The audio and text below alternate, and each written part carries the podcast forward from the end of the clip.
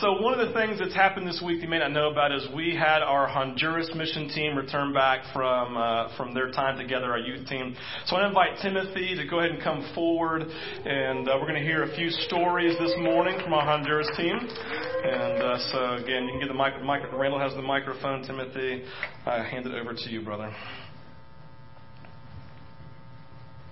I guess it's on. Hey, I'm Timothy. Hey, good to see y'all this morning. Um, we, by we, I mean me and a few others that you can see in that picture right there. That's our team, half Stonebridge, half vintage. Actually, I think it's a little more than half vintage. Uh, we left last Friday, April 1st, to go to a place called Guaimaca, Honduras, which is a little north of Tegucigalpa, the capital city. Um, so we left April 1st, which I really seriously considered when everybody got to the airport with their families being like, April Fools, we're not going, and we're keeping your money. Um, but apparently, parents don't think it's funny when you joke about taking their kids to foreign countries. I don't get that. But anyway, so we left last Friday, got back this past Friday. We had an awesome time. We went to serve at a place called Orphanage Emmanuel. Um, it is a place that houses about 500 uh, kids without families um, from birth to I mean, as long as they want to stay, I mean, they have a lot of special needs folks that stay there for a while into adulthood. Um, so, and they have about 20 staff. So if you think about that, it's 20 adults for 500 kids. a lot of parents are like, what? Yeah, it's like that. So we just went down there and served any way we could. We did everything from play with kids, do crafts, activities, uh, lead devotionals, led stuff in their church services. We worked on their farm. We did maintenance work everywhere. We did. We kind of did everything there was to do. Someone on our team actually fought a forest fire. I'm not saying who, but he might be me. Um, it's pretty awesome. Uh, and so we're going to have a, a, few of the, uh, the folks from our team share that. But first, Gracie Parker, who was on our team. Um, I think she's too short to be seen in that picture. Oh no, she's in the front the one with the hat on. Um, she made a video, just a real quick, that kind of like that kind of like uh, kind of encapsulates our time there. So we have a video to watch now. It means the word the word in Spanish for deep is hondo, H O N D O. Okay, hondo a, an O of an A. Hondo. Okay, that's that's the word for that. So when you say Honduras, it's the plural for that, and it means depths. Like in the Bible, when we read about the watery depths, ocean depths, that's what it means.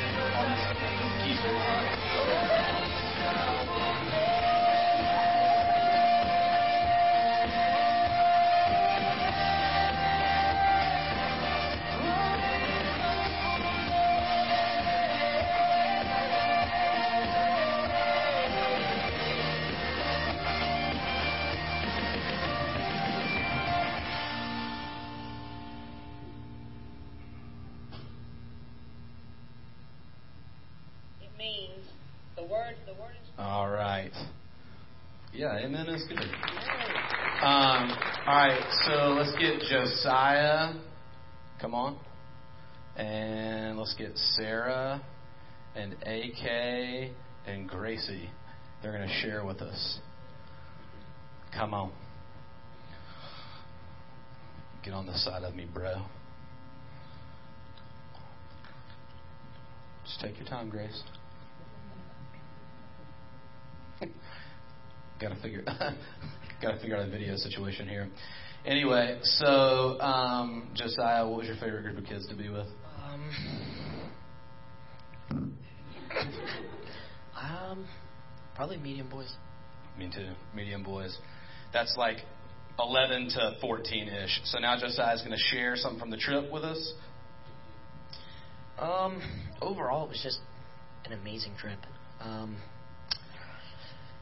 we didn't really do the project because um, they couldn't figure out how to get the concrete in and at the right time. But I mean, we still did a lot of fun stuff. Um, we did some chiseling in a wall to get water back into a house um, for babies. Um, we worked on the farm, played with a lot of kids. Um, it was just an experience. It was a lot of fun. Um, the team worked well together. We had really great chemistry. Um, God was there. It was amazing. Um, at one point, uh, uh, at one point, David Fitzpatrick was praying for me for arthritis, and um, I was like, God, I really need a sign. Um, I was like, I've been distant. I just need something to show me that you're here. Um, and he was praying, and David Scott just started singing louder and louder and playing the guitar, and he was just praying and praying. And at one point, he was like, I command you to leave. And from the top of my head to the bottom of my feet, I just felt a tingle, and every pain was just gone. Um, everything was gone. Um, so that was definitely the, the peak of the of the trip for me. Um, God was just there, um, and overall it was just awesome. Um, um, I mean, probably soccer, or while we were on the farm, a lot of um, the big boys were throwing rocks at me. um, like re- like actual rocks, not like not like little dirt piles or pebbles, like like large rocks. Um, and at one point, I felt like a rock hit me in the head. I was like, "What?" And um, so we just kind of had a huge dirt rock war. Um, so that was fun. Sarah, what was your favorite group? My favorite group was Medium Boys um, basically because Eduardo was in it, and that is, in case you don't know, he's like my second, or not my second, because I don't have children, but my child. Um, you want me just to go? Yeah, sure. Okay, so I came into this trip feeling like with no expectations, just having struggles with being happy and anxiety and stuff like that. And when I came in, it was just an overwhelming feeling of I don't even know why I'm here. Like, what am I doing here? Like, why am I on this trip? Like, I'm just going to hang out with kids. Well, once I hung out with Eduardo, God really spoke through him to me, it felt like, because he was just the most selfless and happy child I've ever seen in my life. And, sorry, um, he really just told me, he's like, Do you know God? And I was like, Yes. He's like, I love him. And I was just like, like I couldn't say that because I've been so distant with the Lord. And at this point, I just feel so full of the Spirit, and like I have no reason to be upset. I realize because these kids have gone through absolute honest hell, and just are so happy and so just not afraid and just so selfless and just I watched them work with special needs kids and they this kid had stuff all over his face and just slobber and spit and it was honestly disgusting. But Eduardo and this kid Oscar were just sitting there cleaning him up, wiping him up, and just they prayed for me and just all these different things and it really just made me realize like the Lord loves me. Like I have no reason to be afraid. I have no reason to be upset when my father loves me so much. And so I just feel so full of the spirit now and I just can't wait to see where it takes me. What The, the most fun thing I did was hang out with Eduardo and Oscar and take them to La Tienda, the store. Good. Okay. Um. Favorite group? Oh, power toddlers. What's a, what's a power toddler? Uh, they're like four, five, and six years old, and I felt I felt the cutest little kid I've ever met. His name's Ben Hameen. Oh, Yeah. he was so cute. So power toddlers, they divide them up into like age and stage. So a lot of times there aren't like exact age groups, but it's kind of like okay, you fit this this sort of general group or whatever. Um, and they had this group of four, five, and six year olds that were just too rowdy for the toddler house. So they started this thing called y'all know y'all you have that age. You're like I know. I have power toddlers. You see them power toddlers. Um, you're welcome for whoever understood that. Um, but uh, there's this kid named Benjamin Ben- Benjamin, and his favorite thing to do, well, with me at least, is he would like tell me to hold him, and then he would like throw his arms back like this, like he was going to give me a hug, and his hands were just big enough where he could fully grasp each side of my mustache, and then he would just pull as hard as he could. But he's like the cutest kid in the world, so I was like, ah, and I would cry. Anyway, that's what a power toddler is. Okay. Um, so when I came to the trip, um, uh, I hadn't been really hearing God's voice, sort of. Um, I probably, He was speaking to me, but I probably wasn't listening the way I should have been. And um, so when I tried to hear His voice, I kind of doubt like He's probably not going to, because every time I try to, He never really does talk.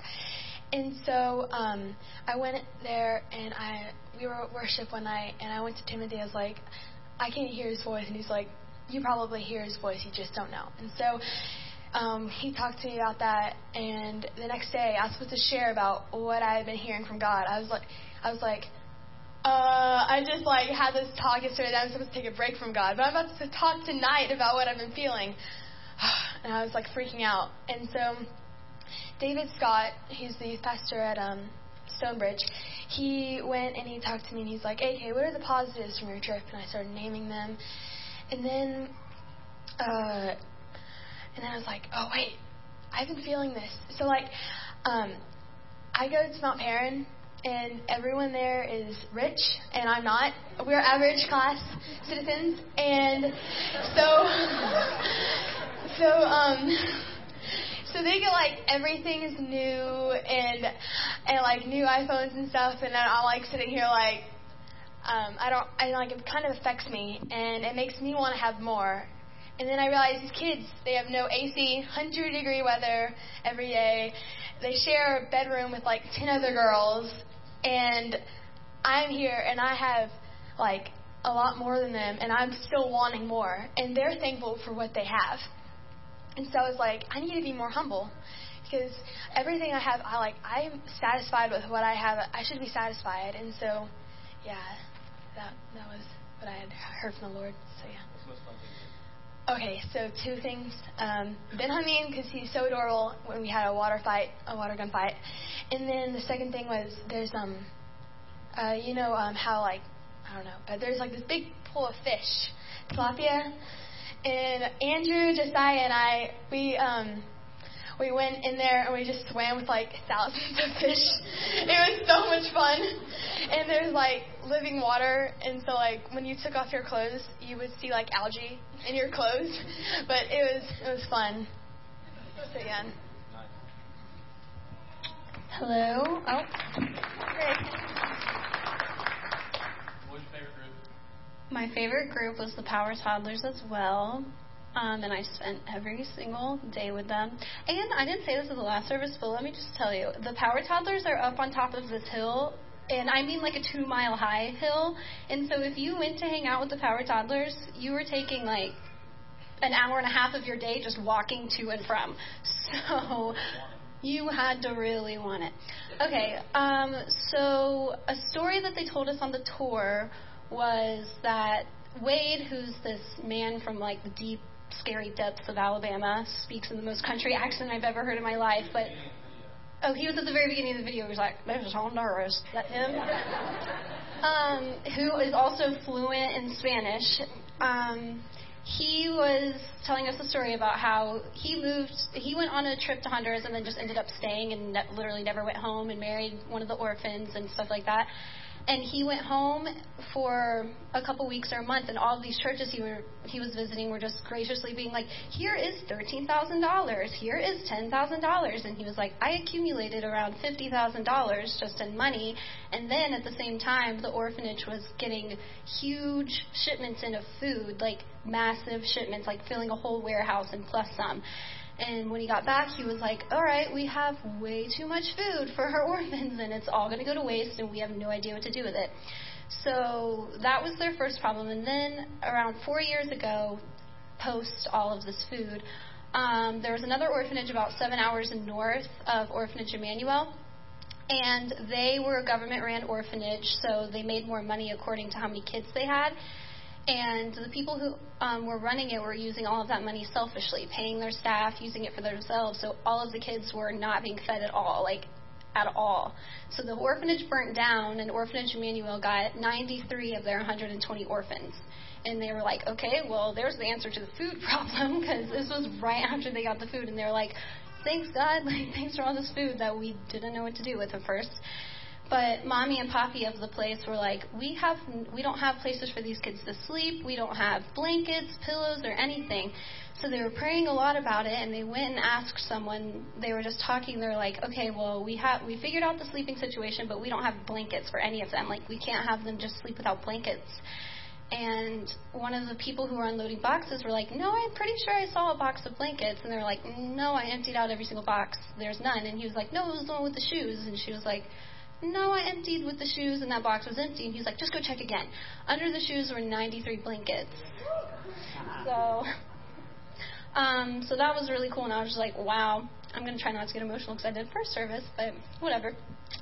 So then after that, I kind of realized, like, not that what we have here is necessarily bad, but we, I think, just, I don't want to say we doubt God, but we're not completely aware of how, like, they prayed for blankets and they got 93, exactly how many they needed. And these kids are praying for, oh, I hope the power doesn't go out so I don't sleep in my sweat and stuff like that. And we pray for just so such materialistic things. I feel like they're what they pray to survive, and we pray just because maybe our car needs to start or we need a good grade or we pray for enough time to get coffee and it just kind of tore me up that I don't think we not necessarily all of we but they pray for things that they're not going to have unless He provides it. And I think that we pray for things that, if it's not answered with prayer, it's answered with money or it's answered with asking somebody to do it for us. So that kind of, that like really tore me up, and it was just kind of like a realization that um, He provides blankets and He provides power and He provides air conditioning and food to these kids who don't have parents. And it just kind of showed me like, geez, I pray so selfishly and I just think that might that might be a word for us universally.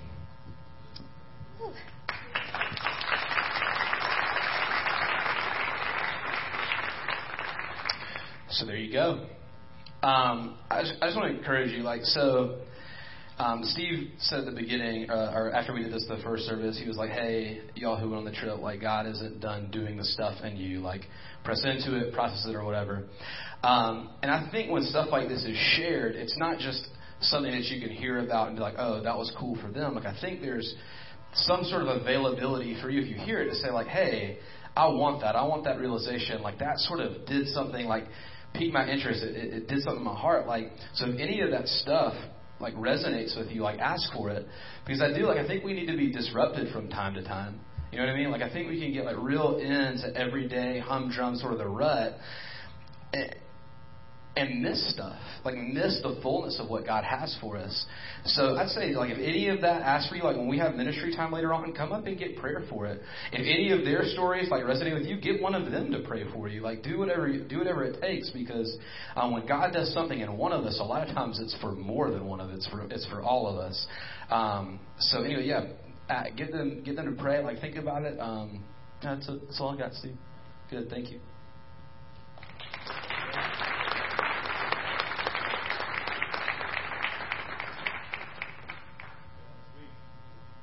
Sorry, there you go. And as we uh, move forward, obviously we have a I have the mission trip coming up to Scotland. We'd invite all of you to go on that who'd like to go, and uh, God's going to continue to do great things. We do missions, and I hear this there's lots, y'all may not know this, um, there's lots of pushback in parts of the church about short term missions because there's so much money that's poured into short term missions, right? And, uh, and one of the things that we've experienced, we talked to our personal missionaries about this at length. You can go read Tammy Hutchins' book that she wrote uh, called, um, what's it called, uh, Thriving and, and Missions. She basically says, in this whole chapter on short term missions, she says, the idea of short term missions is simple. If you go just to experience but not be changed when you come back, then don't, don't do short term missions. But if you go do short term missions with the expectation of being changed and then living your life differently than when you come home, then do short term missions. And that's the picture of what we experience here is that we go on this trip not just so they can go, hey, they had a great trip and put another notch in a mission trip belt. It's so that you can go and be changed and then live for God's kingdom from that point forward. And so I encourage you, that's why we do short term missions. I invite all of you to go. I'm asking each of you to pray for each of the people that went on this team. If you don't know all of their names, that's fine. You just pray for them for the people who went, right? And, and I want you to just pray that God would take these youth who went and what He started. Let's pray for grace for completion of that. Amen. Amen. All right, very good. Well, let's dive in this morning. I, I know we're already at the top of the hour, so I'm not unaware. But I do want to name this, this word from Paul in 1 Corinthians chapter 9, 24 through 27. Turn your Bibles there with me if you would, please. And I want you to see this as we read this. I want you to recognize Paul has just stated, don't read it yet. Paul has just stated, I've become all things to all people that I might win some, a Jew to the Jew, a Greek to the Greeks, a weak to the weak. He says, I do, I do this so that I might win some to Christ. He, he goes on and says, Everything I do, I do for the sake of the gospel. And I don't want you to lose sight of the gospel. The good news of Jesus is not that he came and so we could, and so we could be saved and go to heaven. That's not the good news. That is a fraction of the good news. That's a massive part of the good news. But the good news of Jesus is that yes, he left heaven to come to a fallen world. He lived his life and experienced all of our tensions, all of our struggles. He was tempted in every way that we are. That's good news, right? He was tempted in the way that we were tempted, that he, he withstood it and did not sin. He died in our place. That's good news. He was raised to new life so that we could have new life. That's good news. And then he sent his spirit to empower us, and that is good news. And so when Paul says, Everything I do, I do for the good news. It's this massive picture of the victory that Jesus won through his life, his death, and his resurrection and the sending of his spirit. So there'd be salvation, that there would be healing, there'd be freedom from the work of the enemy, right? That, that we could pray for Josiah and all of a sudden his body could tingle in the moment and he could have healing. This is the picture of the good news. And So when Paul comes, everything I do, I do for the sake of the good news. Recognize it's this whole big picture of the work of Jesus. And then he comes in in chapter 9, verse 24, 27, and says, Do you not know that in a race all the runners run, but only one receives the prize? So run that you may obtain it, that you may obtain the prize. Every athlete exercises self control in all things. They do it to receive a perishable wreath, but we an imperishable. We basically we run so we may get an imperishable, eternal gift. So I do not run aimlessly. Hear these words. I don't run aimlessly. I do not box as one beating the air, but I discipline my body. I keep it under control, lest after preaching to others, I myself should be disqualified. But I want you to recognize that there was this thing called the Isthmian Games. They were second only to the Olympics in Greece, right? And the Isthmian Games were actually held in Corinth, and thousands of visitors and thousands of contestants would come and do Olympic type stuff. They would run, they would box, they would throw javelins, they would do discus throws, right? And they would come and they would literally camp themselves. They didn't have housing, so they would literally camp themselves in tents outside of the grounds where they were doing the game Games. This was a huge deal, right? They had their own LeBron Jameses of the world. They people were known. It was part of their culture. And in 51 AD, the Isthmian Games came to Corinth while Paul was there making tents and preaching the gospel. And they came, and we don't know this for sure, but there's a really good chance that Paul went down to the Isthmian Games. He erected tents on behalf of the athletes, and Paul, doing what Paul did, probably shared the gospel, and a very good chance he led some of these athletes to Jesus. It's pretty cool. And so the language that Paul is using then of talking about running and talking about boxing, it's a metaphor that every single person in Corinth would understand and connect it to the Isthmian Games. And the Isthmian Games, you can't connect to it, so think Olympics. And you think about Olympic runners. Have you ever sat back and thought about how Olympic athletes spend four years, possibly sometimes, for one race?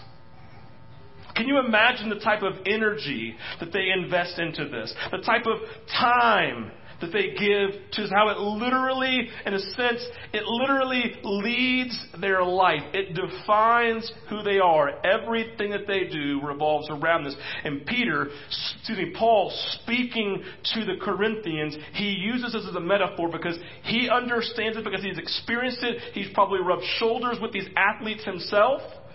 And all of them knew the names of people who would have been runners and boxers in the day. As when he comes and speaking, he is creating a scenario that all of them can understand and dive into something they can connect with. And he shares this, and hear this, he shares it because it mattered deeply how the Corinthian Christians lived their lives like how they lived their lives, how they expressed their lives, what they did on a daily on a daily schedule, it mattered how they lived their lives. Have you, how many of you were here last week when Scott spoke? Scott came and spoke and connected his message and had a time of prayer revolving around certain topics. And some of those things that y'all prayed into and talked about, number one, was simply the father's love, right? The way that parents love their children and the fact that the father loves us in that way. And the fact is that in this, we then have a need of having our heart and our passion for the father rekindled. Right? Because he said, Scott said, like so many of us who have in our own lives, we can go days and weeks and some of us even months without even connecting to our parents. That it's not difficult for us to kind of find ourselves having this disconnect with our own parents. And unfortunately, the same thing happens in our relationship with Jesus. He's a, a great metaphor himself, a great picture he, he got in prayer. I said, our relationships so often are like like waning campfires that basically we're warming ourselves up to really close to the embers because the fire is gone. But instead, we must turn to the place that we have now a raging bonfire of a relationship with Jesus because when we have a, a, a raging bonfire with Jesus, then others will come to it because they have no fire and they get to experience our own bonfire of passionate, loving relationship with the Father. And so there's this thing, it, it, matters how we live our life. Paul, it matters how we live our life, right? We have to have this raging bonfire. We need to refocus our gaze fully on Jesus. He said we have to repent. We have to turn from living a life not focused to living our life focused on, on Jesus. He is all that matters to us. Our, we're passionately in love with Him in a raging bonfire. And in this, we have, we have a, a reawakened call like a daily call of purpose that defines our life. This is what Paul is talking about. He's looking at these, these men and women in Corinth, these Christians, his spiritual children, saying, guys, you and how you live your life, it is important. It matters deeply. And he creates a metaphor of a runner and a boxer in the Isthmian Games to make them and help them understand how they need to be living in their life. The first thing he says in verse 24, it says, I want you to run like you want to win the prize. Verse 24, it says this, Do you not know that in a race, in the Isthmian race, right, all the runners run, but only one gets the prize? So run like that. Run like you're going to be the one who's going to win the prize. We all understand this nature of running, right? Runners don't simply run because they love to run in the Olympics. They run because they want to win. They train because they want to win. In the Isthmian Games, an athlete had to commit 10 months of training. And if they did not fulfill that training, they could be disqualified from the race. 10 months of training, 10 months of having all their energies, all the best of themselves focused on one race. They didn't, hey listen, they didn't even get like a gold disc. They got a wreath. How lame is that? And they gave themselves to it. In this, everything they did in the months leading up to the race had one goal in mind the prize. I'm running for the prize, and nothing can take my attention off of it. The prize. For us, it's imperishable. It is eternity. It's this never ending communion we have with the Father. What is the prize that we are to, to go after that should set our gaze upon we go after? It's this, in this gospel. The good news, the fact of who Jesus is, who He is to us, how He moves in our life, how powerful He is, all of those things I named about the good news of Jesus. This is who He is, right? It's the life Scott spoke of last week of intimacy with the Father, birth from our passion for Him, leading us to a joy filled life of obedience. I serve God because I have to, because I get to, because I love Him. We return as Revelation says, to our first love. We go from a waning campfire, which defines what our relationships like with Jesus, to a raging bonfire that others are drawn to. This is what we're getting at. This is our prize. It is our primary focus. It energizes our actions and it defines the way that we run. This metaphor of running is imperative. But here's the beautiful thing. There's not just one prize. The language of Paul is not competition. I'm not competing with you. You're not competing with me. We are all competing, and we all can win the prize. That's the nature of it. It's not a message of competition among us. David and I aren't competing. Dude, I'm going to get there first. No, you ain't. And you were like, I'm not competing in jockeying. It's like, David, we're running to the same prize. We're both going to get it. It's going to be awesome. Let's go. David's like, all right, man. Let's do it. It's this nature, the prize is out there. So the idea of what Paul is kind of getting at is this. He's saying, think about, this is another way of saying it. In this running, think about that one. Think of Usain Bolt. You know Usain Bolt is one of the fastest men in the world. He doesn't lose. Like he's like toys people, like looks at them and smiles and then takes off. He has the extra gear. It's crazy. Listen, watch him run. Go, you've never seen it, YouTube, Usain, U-S-A-I-N Bolt. It's a great last name for a runner, right? And so he just takes off, right? So he's saying, think about that one. Think about the Usain Bolt who wins the race and all of the effort, the discipline, the self-control that enable him to run. This is how you should run your spiritual race of going after the prize of Jesus. That's what Paul's saying. Everyone is a winner who runs after with their eyes set on the prize and runs to the best of their ability. He goes on to say, number two, do not run aimlessly. Verse 26, it says this I do not run aimlessly. I do not box as one beating the air. Paul is naming, listen, this is the issue that Sarah named, that Anna Catherine named, I think that Josiah named, and definitely Gracie named. We run aimlessly. We're living our life defined by our culture, defined by going after stuff, right? Defined by wanting to be in relationship with people and make them like me, whatever it is, right? Having control of our situation. But Paul is naming this concern he has for himself and his readers. Paul recognizes human frailties, our natural tendency to meander off course. The two metaphors he uses running aimlessly and boxing at the air. Please tell me all of you have seen a boxer get dazed and then turn away from everything sort of like this mm, and box in the air. Whenever that happens, I go, oh, poor guy, all right? Bless his heart, right? Because they look silly. I mean, boxers who are boxing into the air, they just look like idiots, right? They really do. Go Google or go YouTube nunchuck fail. Have you, have, you, have you ever seen Nunchuck fail? Raise your hand. Go YouTube Nunchuck fail. You've seen it, right? It's hilarious. There's a guy out there, and he's like, he's like, he's like this guy. He's gonna do his nunchucks, and he's doing this tape for stuff. And he gets up and he goes like this, he goes like this, kind of cool, and he does a flip, and he lands short, bangs his head, and he goes like this, right? And it's still, and I watched it 30 times and I laughed like I was crying for 30 times in a row. And that's what Paul said don't look like. Don't be nunchuck fail. Right? Don't do that. That's what it looks like. Mm, like this. It's hilarious. Right? So, so don't be nunchuck fail. That's what he's saying right here. Don't be nunchuck fail. Don't beat you in the air aimlessly. Because what I find is this. What we see in both of these is a lot of energy exerted with no impact. That's what Paul is attacking. This is where we have to pause. In both of these, we see a lot of energy exerted with no impact. How many of us, if honest, feel like we live our lives marked by high levels of energy and busyness with no real impact for the kingdom? I'm sure it's somebody else, not you, right?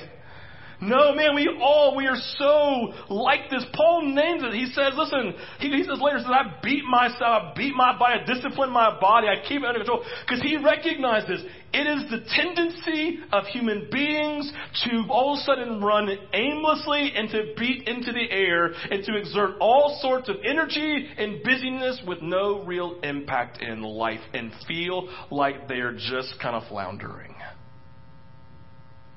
all of us probably have our own nunchuck fail reel in life if we're honest, don't we? Paul's coming and saying, Guys, let me challenge you. You don't have to have a nunchuck fail. The two things he names are one, fix your eyes on the prize. Aimlessness, boxing the air, byproducts of not having a goal that we're going after.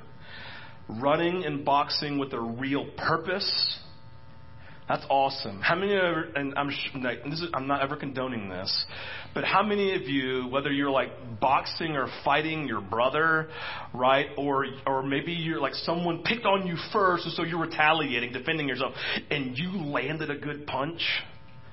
Oh my gosh! I mean, let's just be honest. That feels awesome. Don't do it, right? But it's like, gosh, you're like oh, right? I mean, it's like Evander Holyfield in the flesh, right? And real deal Holyfield. So in this moment, there's something powerful. It says, if you fix your eyes, if you sit there and then you swing here, a boxer's always looking. There's always an intention. There's always a purpose. There's always a calculated purpose of why they're punching where they're punching. When a runner runs, they know, listen, they're cutting, they're cutting as short as they can on the, on the, here on the straight line, right? They're always looking at the destination. They're not looking around. They're aware aware of where they're going, and that's where they're going. He goes on to say, well, I'm going to say this. In Verse 23, Paul gives, gives his destination. It's the gospel. I do all things for the sake of the gospel. It's a destination. That's what defines him. Second thing we see, verse 25, every athlete exercises self control. We must exercise self control. Self control is the primary, listen, this is important. Self control is the primary characteristic that defines an athlete's commitment. No one can make them practice, no one can make them prepare, and no one can press them. They can only be responsible for themselves, they are only responsible for their growth. You can't make me run. I, side I joke, he wants me to do CrossFit with him. Satan back there, right? No, no, it's like he wants me to do CrossFit with him. And and I'm looking at it going, my gosh, I mean, that would be miserable. But for me to do is going to take self control, right? I have to actually, he cannot make me go to CrossFit. He can't make me work out. He can't, he can't make me be stupid like that, right? Like, I have to make a choice myself to go do these things. Self-control keeps runners focused. Self-control keeps them sharp. Self-control keeps their eyes focused on the prize. Paul recognized it was not a part of the lives of the Corinthians.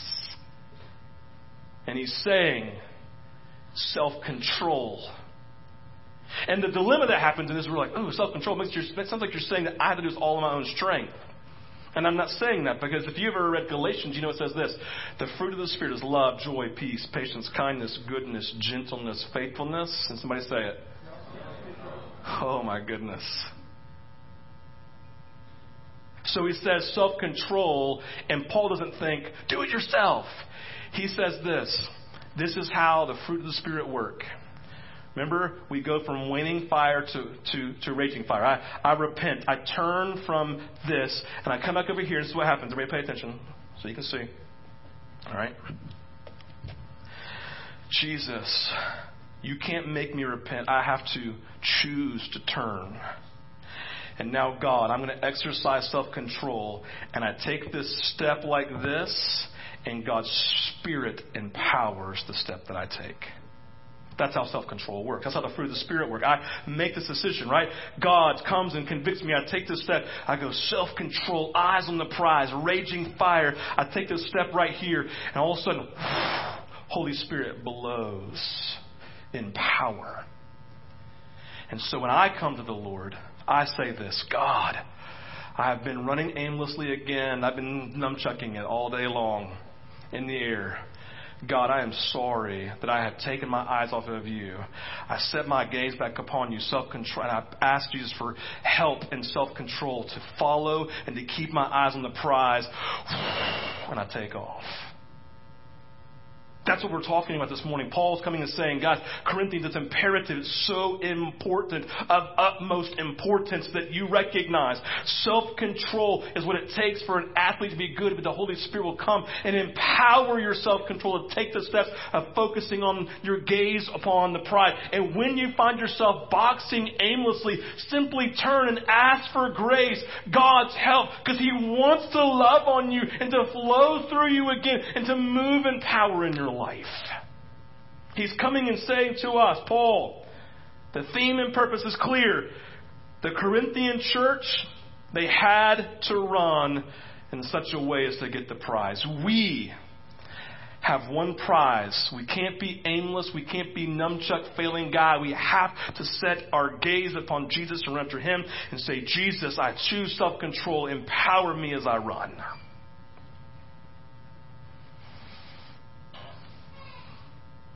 We have to set our gaze upon the prize. Gordon Fee says this We have been called to a higher life of service that includes self control and the willingness to endure hardship, as they are inseparably linked. Perhaps too many contemporary Christians have lost sight of their heavenly goal and are running aimlessly if they're in the contest at all. Our response this morning, I invite the worship team to come up as we go into our time of prayer and worship.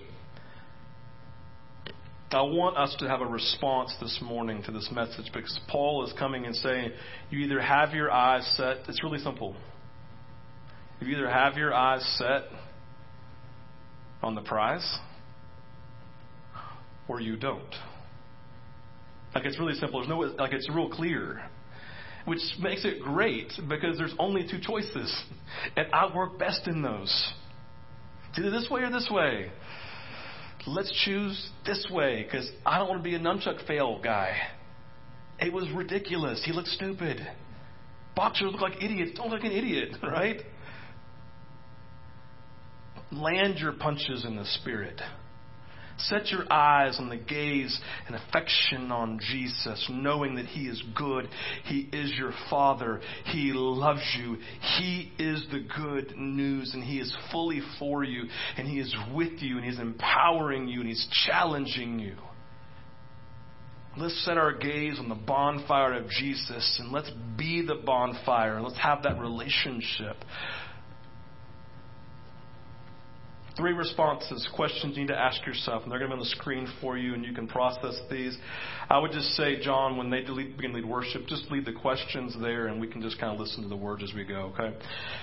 Number one, honestly, what is your prize you run for every day? Feel free to take a picture of this, pray into it this week. Honestly, what is your prize you run for every day? Like, it's just really healthy. You need to know what your goal is. What's the purpose of you living?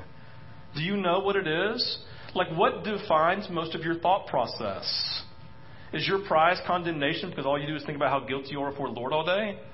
And so you have a you have a like a goal of being a terrible person and thinking you're bad? That's not good. God loves you. He's for you. You are his kid. He loves you. What is it for you? Number two, how well are you running? Runners run to their ability, not another's.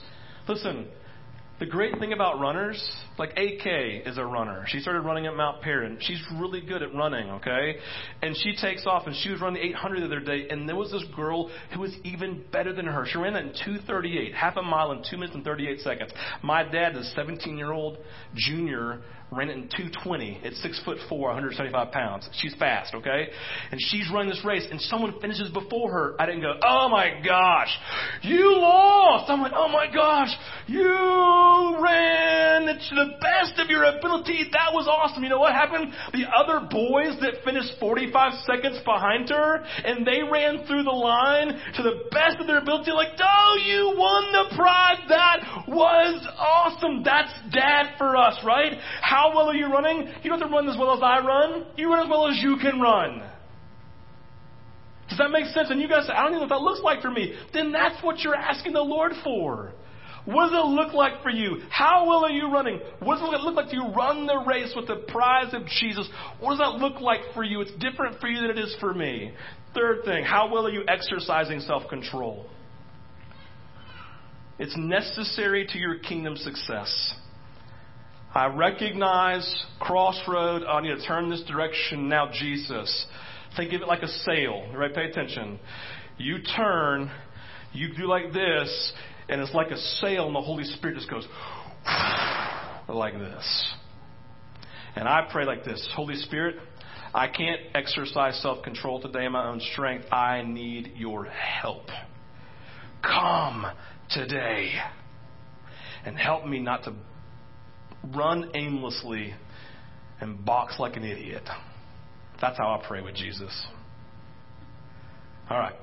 So I'm inviting you to this time with the Lord this morning. We're officially done, so if you need to go, hey, we love you. Have a great week, and we will see you soon. But we're going to stay in time of worship. Don't forget to sign up before you leave, okay, for either foster care help or to sign up for our infusion group. What I'm going to ask as we come to this time of worship, these questions are going to be here. You can do a couple of things. You can just stay in your seat and process with the Lord. You can come forward. We have ministry teams will be here in a second. They're going to come up and you, they'd love to pray with you. We prayed in the first service for a lot of people saying, I just need help in this area. Man, we want to pray with you. Some people, we led them in a prayer of repentance, saying, I'm not ready to be. I know I'm not ready to be. I said, Well, I'm not going to pray for you until you pray. You go talk to dad, tell him you're sorry, and then we're going to pray the Holy Holy Spirit would inflame you to run the race set before you now. So I'm come and do that. Those of you who don't know who are new to Vintage, pay attention real quick. These are offering baskets. In this time of ministry, we invite people who come prepared to give, to give in these. If you don't feel comfortable coming forward because it's awkward, there's a box right there. You can put it right in the top right there, and you can give your offering as an act of obedience and worship before the Lord. And we have communion available every Sunday. And communion is the, this physical expression and example of the good news of Jesus. And as we take it, we're saying, Jesus, I embrace the full picture of your good news and I make it my prize because you're awesome. Let me pray for you. Jesus, we ask now for grace to step into this. As we worship, and I pray, Jesus, as we worship, that you would move in power. Father, you are good. Empower our response now in Jesus' name. Amen.